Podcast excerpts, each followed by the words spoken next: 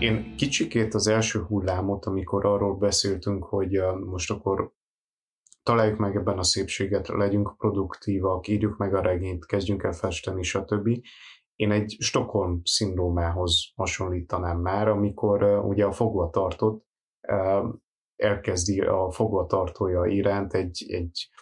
valamilyen szinten intimebb és egy kedves szimpatikus érzést táplálni és gyakorlatilag érzelmileg kezd el kötődni pozitív módon a fogvatartójához. Szerintem valamilyen szinten úgy, ahogyan Tamás te is mondtad, egy kapaszkodóként, már-már menekülési útvonalként ezt választottuk, mivel egyelőre egyszerűbbnek és könnyebbnek tűnt elfogadni ezt a hazugságot, mint az igazságot. Egyébként szerintem is ez a Stockholm szindróma, ez nagyon jó, mert hogy ez ugye abból ered, és azt jelenti, hogy, hogy a fogvatartott egy olyan igazságtalan helyzetbe kerül, amit sehogy, tehát nem tud azzal értelmezni, vagy nem tudja elismerni, ez egy elismerhetetlen szituáció, hogy mink, engem most fogva tart valami, valami vagy valaki, aki gonosz, és, és most, most ő, ő, ő, neki igazából semmi, ő semmi jót nem akar tenni nekem, és ezért felépítünk egy ilyen ideálképet belőle, azért, hogy, hogy őt, az ő szabályait úgymond kövessük, és hát nyilván akinek követjük a szabályait, az úgy szoktuk meg mondjuk a szüleinktől való nevelésből, vagy nyilván, hogyha olyan szüleink voltak, vagy vannak, hogy úgy szoktuk meg, hogy, hogy azok a szabályok, amiket hoznak, azok általában azért vannak, mert azok az mi érdekénket szolgálják. És egy mondjuk egy, egy túlszejtő esetében is az ember elkezdi ezt a képet felépíteni, és hát most úgy tűnik, hogy a, a vírus esetében is elkezdi az ember ezt a képet felépíteni, hogy valójában ezek a szabályok, ezek miattunk vannak. Mármint nem azok a szabályok, hogy nem szabad kimenni, meg stb., mert nyilván azokat azért hozta a kormány, hogy tehát nem így, hogy, hogy ugye ne, ne, történjen több, több fertőzés, nem így gondolok a szabályra, nem, nem szó szerint, hanem azokra az életmódbeli változásokra, amit a vírus hozott. Szerintem ez borzasztó. Miért? Nem tudom, ez, de én, én azt máshogy nem tudom jellemezni ezt az egész jelenséget, hogy a koronavírus levelet ír, meg mit tudom én, hogy ez borzasztó, tehát nem tudom, én, én ezzel leszeretném zárni ezt a témát. Nem akarok megbotránkozni még egyszer ennél jobban. Borzasztó valóban, de akkor próbáljuk meg valahogyan reálisan ábrázolni és bemutatni a jelenlegi helyzetet, vagy legalábbis nézzük meg, hogy mi hogyan tudjuk ezt látni. Hol van az igazság? Valószínűleg egyik végletben sem, hanem talán ebben az esetben is valahol középen. Tehát, hogy tényleg elképzelhető az, hogy vannak előnyös oldalai a jelenlegi helyzetünknek, annak, hogy például mi, akik szerencsésebbek vagyunk, itt maradhatunk, de nyilvánvalóan azért vannak káros hatása is. Én azt gondolom egyébként, hogy, hogy, az, első, hogy az első lépés azoknak az esetében, akik mondjuk hozzánk hasonló helyzetben vannak, akiket nem fog sem különösebben gazdaságilag, sem nem tudom, annyira egészségügyileg, vagy bármilyen szempontból megviselni ezt az egész járvány. Nyilván mindenkit megvisel, de minket azért talán mégsem annyira, mint azokat, akik elvesztik a munkájukat, és nincs mit az asztalra tenni, hogy, hogy tegyük össze a kezünket, és adjunk hálát azért, hogy, hogy mi milyen helyzetben vagyunk, és, és próbáljunk egy kicsit ebbe belegondolni, próbáljunk egy, próbáljuk egy kicsit ezt az egész helyzetet globálisan látni, globálisan gondolkodni, ez, a, ugye ez nagyon fontos dolog, és ugye van ez a globálisan gondolkodni, lokálisan tenni, ez a közhely, de hogy próbáljunk ebben az esetben is globálisan gondolkodni, és látni azt, és nem, nem behunni a szemünket a, a fölött, a jelenség fölött, hogy tényleg rengetegen vannak azok, akiknek a mostani helyzet egy katasztrófa. Akik számára jelen pillanatban nem az a kérdés, hogy ők most be tudják-e fejezni a munkájukat, vagy mármint azt a, az, azt a feladatot, amit kapnak a munkahelyükön, vagy nem, hanem az a kérdés, hogy tudnak-e ételt adni a családjuknak. És azok, akik nem ebben a helyzetben vagyunk, azok úgy gondolom, hogy nagyon erős önreflexióra van szükségünk, hogy, hogy, ezt a, hogy ezt a helyzetet úgy tudjuk, le, úgy tudjuk értékelni majd a végén, hogy mi valójában a, a, a, a kegyelmet kapottak lettünk ebben a helyzetben. Én még azt emelném ki például, amit te is megemlítettél, és azt hangsúlyoznám, hogy amellett, hogy, logá, hogy globálisan ezt értelmezzük és felfogjuk, hogy látjuk a jelenlegi helyzeteket, és valóban hálásak vagyunk a mi saját szituációnkért, ahogyan te is említetted, lokálisan is tehetünk, tehát hogy tehetünk mindenképpen érdemes szerintem abban az esetben, hogyha vagyunk annyira szerencsések tenni annak érdekében, hogy valamennyire tudjuk enyhíteni a jelenlegi károkat, akár azáltal, hogy egy étteremtől, egy helyi kis étteremtől rendelünk ételt, nem a McDonald's nem számít, a KFC se számít, viszont egy, egy közeli étteremtől például rendelünk ételt, vagy hogyha arról van szó, akkor a kis üzletben megyünk vásárolni, akkor, amikor megyünk vásárolni, illetve amikor megvan rá a lehetőség, persze olyan mértékben, amennyire csak mi tudunk, adományozunk. Ha a legnagyobb problémánk az, hogy nem mehetünk ki a házból, és bezártnak érezzük magunkat, akkor menjünk, és nem tudom, segítsünk, önkénteskedjünk másokon. Ez ilyen egyszerű, szerintem ezt nagyon jól meg lehet oldani. Nem tudom, én közel két-három naponta megyek másoknak bevásárolni ilyen önkéntes alapon, de szerintem egy igazság van ezzel a vírus helyzettel kapcsolatosan. Hogyha Gyurcsány Ferencnek a, a szavaival élhetünk, élhetek, akkor azt mondanám, hogy elkurtuk. Nem kicsit, nagyon. És nem csak mi, hanem elkurta Kína, elkurta az egészségügyi világszervezet, elkurta Amerika, és jóformán minden ország. Mert mire rájöttünk, hogy mekkora a baj, azóta már késő volt cselekedni, és olyan, olyan cselekede, olyan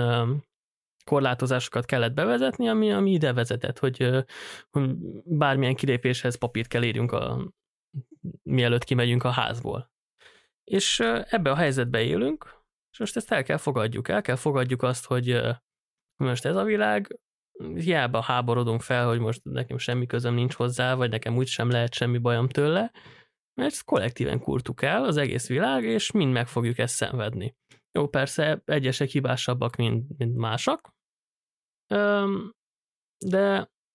lokálisan meg kell, meg kell tegyük azt, ami, ami, ami tőlünk tel, telik. És a, ami a legfontosabb szerintem az, hogy, hogy tényleg elfogadjuk és tudatosan kezeljük ezt a helyzetet. Mert problémát, bajt mindenbe fogunk találni, mindig, sose fog semmi megfelelni nekünk. Csak ha nem ír egy bocsánatkérő levelet a vírus, hogy bocsi. Szóval én azt gondolom egyébként, hogy, hogy ez, hogy elkurtuk, ez valamilyen szinten lehet, hogy igaz, de, de azért szerintem túl erősen fogalmazol, hogyha konkrétan erre a helyzetre gondolsz. Mert nekem az a véleményem, hogy a jelen helyzet az semmiképpen sem ö, egy elkerülhető, tehát nem, nem volt egy elkerülhető helyzet. Tehát én nem gondolom azt, hogyha Kínába valaki máshogy csinál valamit, vagy mit tudom, hamarabb lezárjuk, vagy később zárjuk le, vagy már nem tudom, Olaszországban nem megy kínai turista, szóval ilyen dolgokba szerintem nem érdemes belemenni, mert én azt gondolom, hogy az elkúrás az nem itt történt, és, és ebből a szempontból lehet, hogy nem is lehet így mondani ezt a dolgot, mert az feltételezi azt, hogy hogy tehettük volna másképp. Én azt gondolom, hogy ennek az egész az oka, az valamikor lehet, hogy már itt a 60-as, 70-es években elkezdődött az Egyesült Államokban, amikor egy olyan és persze most ezért lesz, aki nem fog egyetérteni velem nyilvánvalóan, egy olyan fajta gazdasági berendezkedést fogadtunk el, és így most már az egész világon ezt, ezt így elfogadtuk, amire azt mondtuk, hogy, hogy ez nagyon jó, nagyon jól élünk benne, de ez a kiváló, folyamatosan növekszik, és a növekedés is növekszik, és a növekedés növekedése is növekszik, és nő a fizetés, és nő a kenyér ára, de nem baj, mert nő a fizetés, és jobban nő, és stb. Tehát, hogy meg, meg tudjuk venni a, az új telefont. Ugye ez, ez, ez volt az, amit a világ így elfogadott, de ez egy olyan fajta gazdasági berendezkedés, legalábbis szerintem, ami csak akkor működik, amikor minden más helyzet stabil. Tehát akkor működik ez az egész, amikor, amikor nincsen világkatasztrófa, amikor nincsen világválság, világkrízis, vagy akár országszintű krízis. Ugye és ezt azt mondtuk, így azt mondta az emberiség kollektívan, persze nyilván lehet, hogy nagyon sokan nem gondoltak bele, de ez is szerintem a, az emberiségnek, vagy az emberi tömegnek egy jellemzője, hogy mindig csak a, a, a jelen pillanaton tud gondolkodni, és képtelen arra, hogy hosszú távon stratégiailag tervezzen.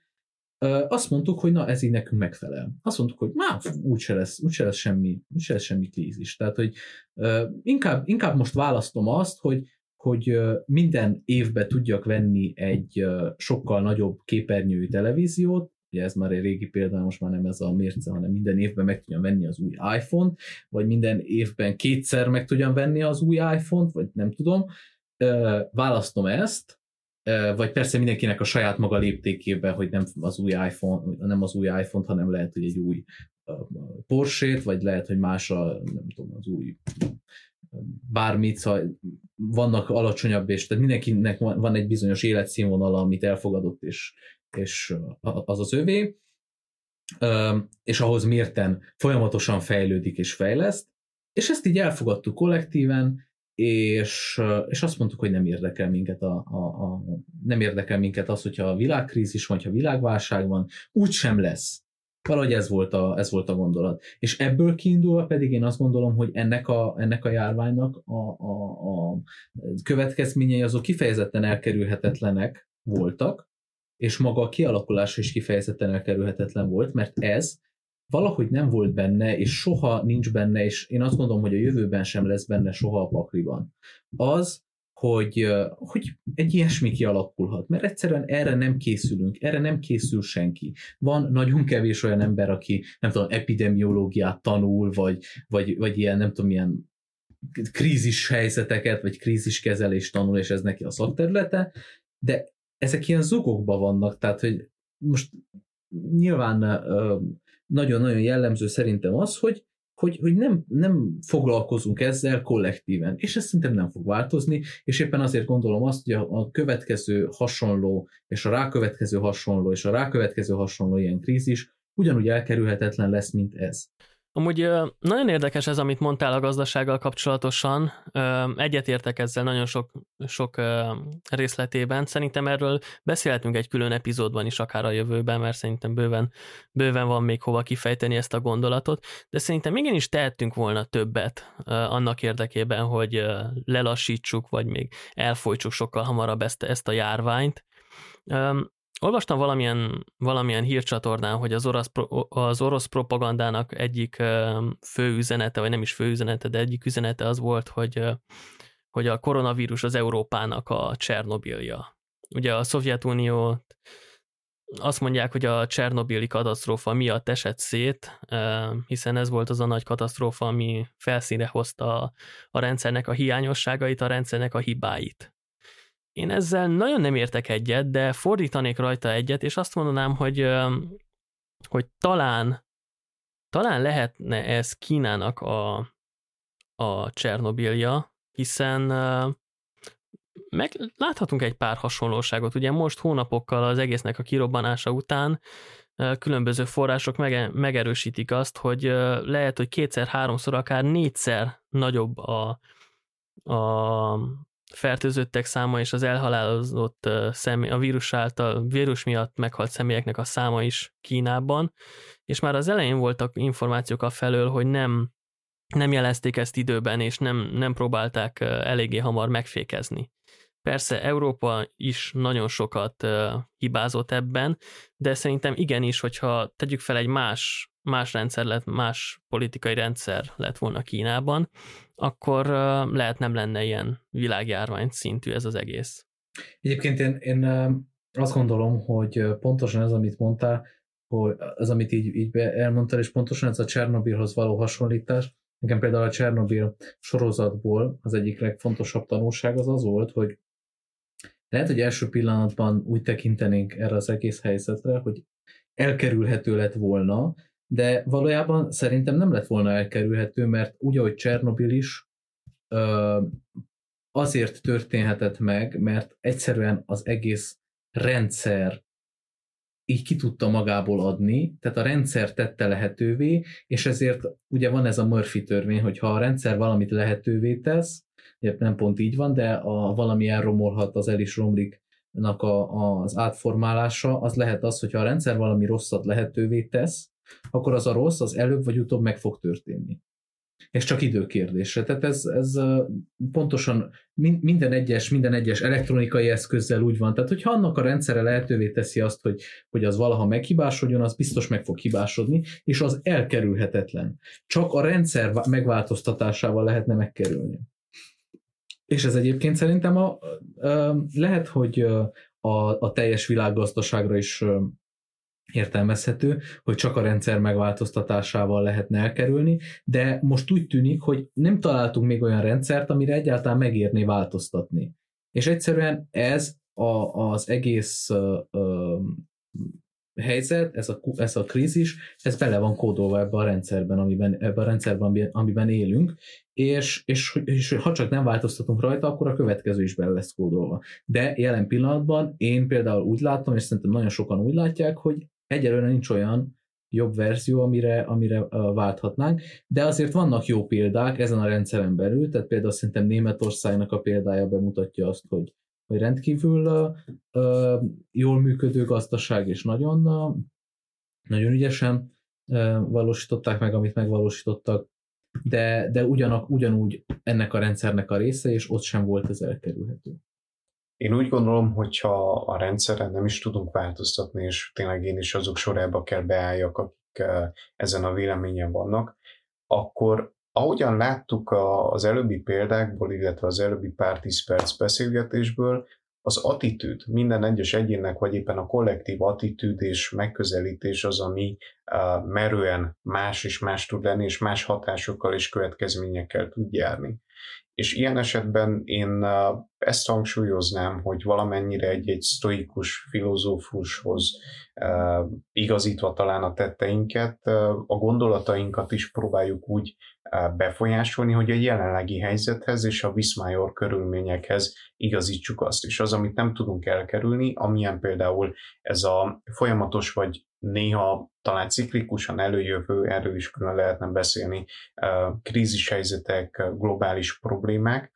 hogy folyamatosan ide térünk vissza, és akkor, amikor igenis olyan problémák vannak, amiket nem tudunk elkerülni, amiket nem tudunk egyből hárítani, muszáj alkalmazkodjunk ehhez, és nem tudunk más tenni, mint megtűrni ezeket, és a saját életmódunkat, hogyha arról van szó, akkor ennek a képére másítani. Ezzel én teljes mértékben egyetértek. Most szerintem a, már eléggé uh, jól kimerítettük azt, amit mi tudnánk mondani erről a témáról, és talán a legfontosabb ebben a, ebben a, ezzel a témával kapcsolatban az az, hogy nem szabad azt gondolnunk, hogy mi majd meg tudjuk mondani a tutit. Mert hogy látszik az, hogy egy ilyen krízis helyzetben a valódi szakemberek, a, az államok vezetői, még azok is, akiket mondjuk kompetensnek mondhatnánk, ugyanúgy kudarcot, kudarcot vallanak a helyzetnek a megoldásában, megmagyarázásában, mint ahogy mi átlagemberek. És azt gondolom, hogy átlagemberekként amit tehetünk itthon, az az, hogy, hogy megpróbáljuk megkeresni a számunkra legmegfelelőbb módot ahhoz, hogy felkészüljünk arra a gazdasági helyzetből eredő hosszantartó, nehéz időszakra, ami következni fog, szerintem, és nagyon sokak szerint a koronavírus után. Ez az egyik dolog, amivel foglalkoznunk kell, hogy erre felkészüljünk. A másik dolog, amit, amivel foglalkoznunk kell, az az, hogy mindig legyünk képesek az önreflexióra, tisztán és objektíven látni a saját helyzetünket, és látni más emberek helyzetét, értékelni a saját pozíciónkat ebben a, ebben a krízisben, és odafigyelni arra, hogy esetleg próbáljunk meg segíteni, ne adj Isten, azokon, akik, akik nálunk jóval több segítséget igényelnek, és akiknek tényleg szükségük van segítségre, és próbáljuk meg valahogy átélni, vagy átérezni azt az érzést, hogy a következő időszakban talán mindenkinek egy kicsit kevesebb lesz, lehet, hogy mindenből. Le kell mondanunk dolgokról, ez alatt az idő alatt is le kellett mondanunk dolgokról, de lehet, hogy még sokkal nagyobb dolgokról kell majd lemondjunk. És hát gondoljunk arra, hogy nálunk kevésbé szerencsés emberek me- mekkora dolgokról kellett lemondjanak ahhoz képest, vagy mennyivel nagyobb dolgokról kellett lemondjanak ahhoz képest, hogy mi miről kell lemondjunk. és szerintem egy nyugodt, de racionálisan átgondolt és, és a, a helyzetet teljes súlyjal kezelt uh, készülődés lenne az, az ideális uh, gondolkodásmód a jelen pillanatban, mert uh, valóban a következő időszak, ahogy nagyon sokan mondják, nagy változásokat tartogat, szerintem is változásokat tartogat, de, de ezek a változások mindenképpen ideiglenesek lesznek, ezt is szerintem kell tudatosítani, és erről is beszéltünk már, és ezek a változások szerintem semmiképpen nem lesznek uh, pozitív irányú változások, uh, és könnyelműség azt hinni, hogy amikor lejár a karantén és lejár a vírus fenyegetettség, minden jobb lesz. És hát szerintem mindenféle produktivitási döntést, azt, hogy hányszor megyünk el naponta WC-re, hány filmet nézünk meg, hány oldalt, hány könyvet olvasunk el, mindenki egy kicsit ezeknek a dolgoknak a tudatában tegye meg, és szerintem ezáltal egy kicsit reálisabban, racionálisabban tudjuk majd átélni ezt a helyzetet. Úgyhogy reméljük, hogy ezzel a kis epizóddal tudtunk nektek valamiféle hát lelki táplálékot nyújtani ez, ebben az időszakban. Erre törekszünk, és hát köszönjük a figyelmeteket, és találkozunk a következő epizódban. Sziasztok! Sziasztok! Továbbra is megtaláltok Facebookon, Youtube-on, Apple Podcast-en, Spotify-on, Soundcloud-on és persze Instagramon is. Sziasztok! Wow.